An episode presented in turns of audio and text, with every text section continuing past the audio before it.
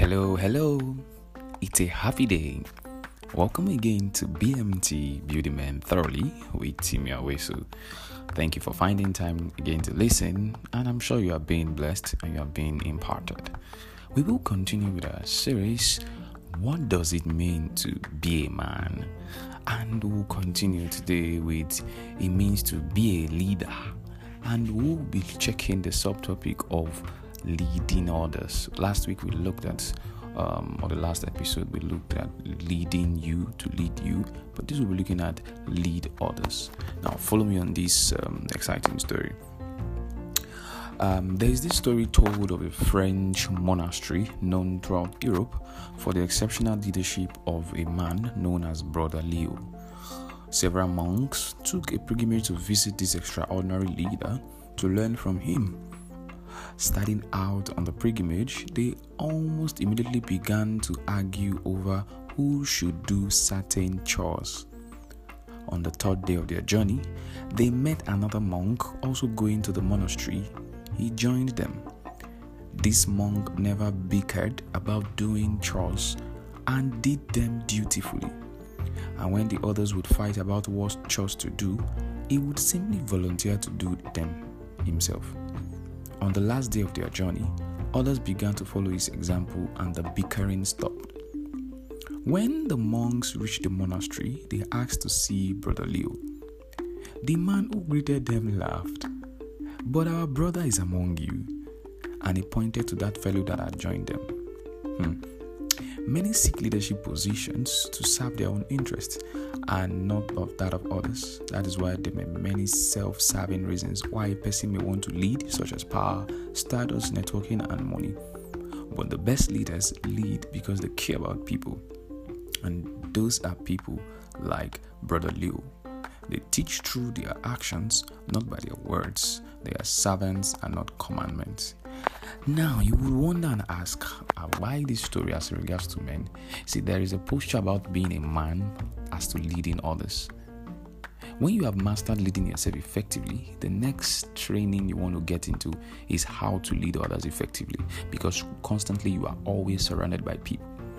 You must understand that every time we are being influenced by somebody and we are also influencing somebody. I, I do not know your status in society, but all I know is somebody is either influencing you and at the same time you have a set of people who are drawing inspiration and you are also influencing.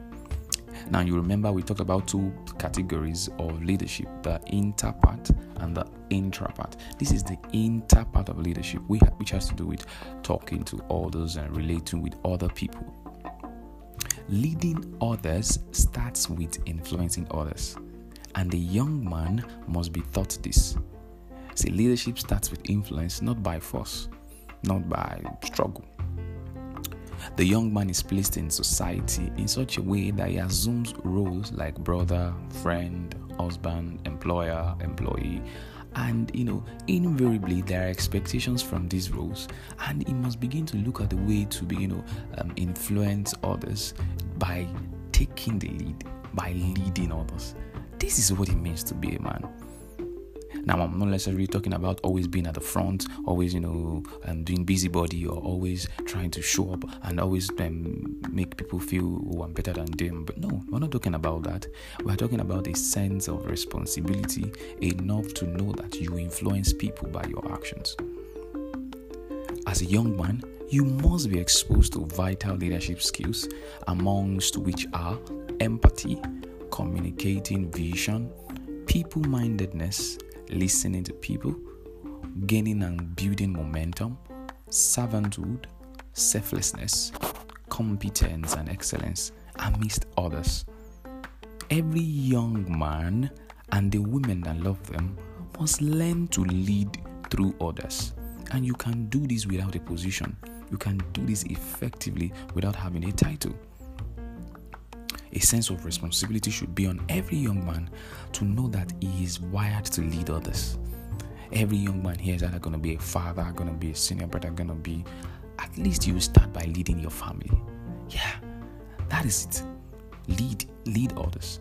Because the women in the 21st century need men who can lead them. They have they, they can get their money, they can get that, but they need men who can serve as visionaries, who can harness the all the you know resources they have and vision and tell us where we are going to.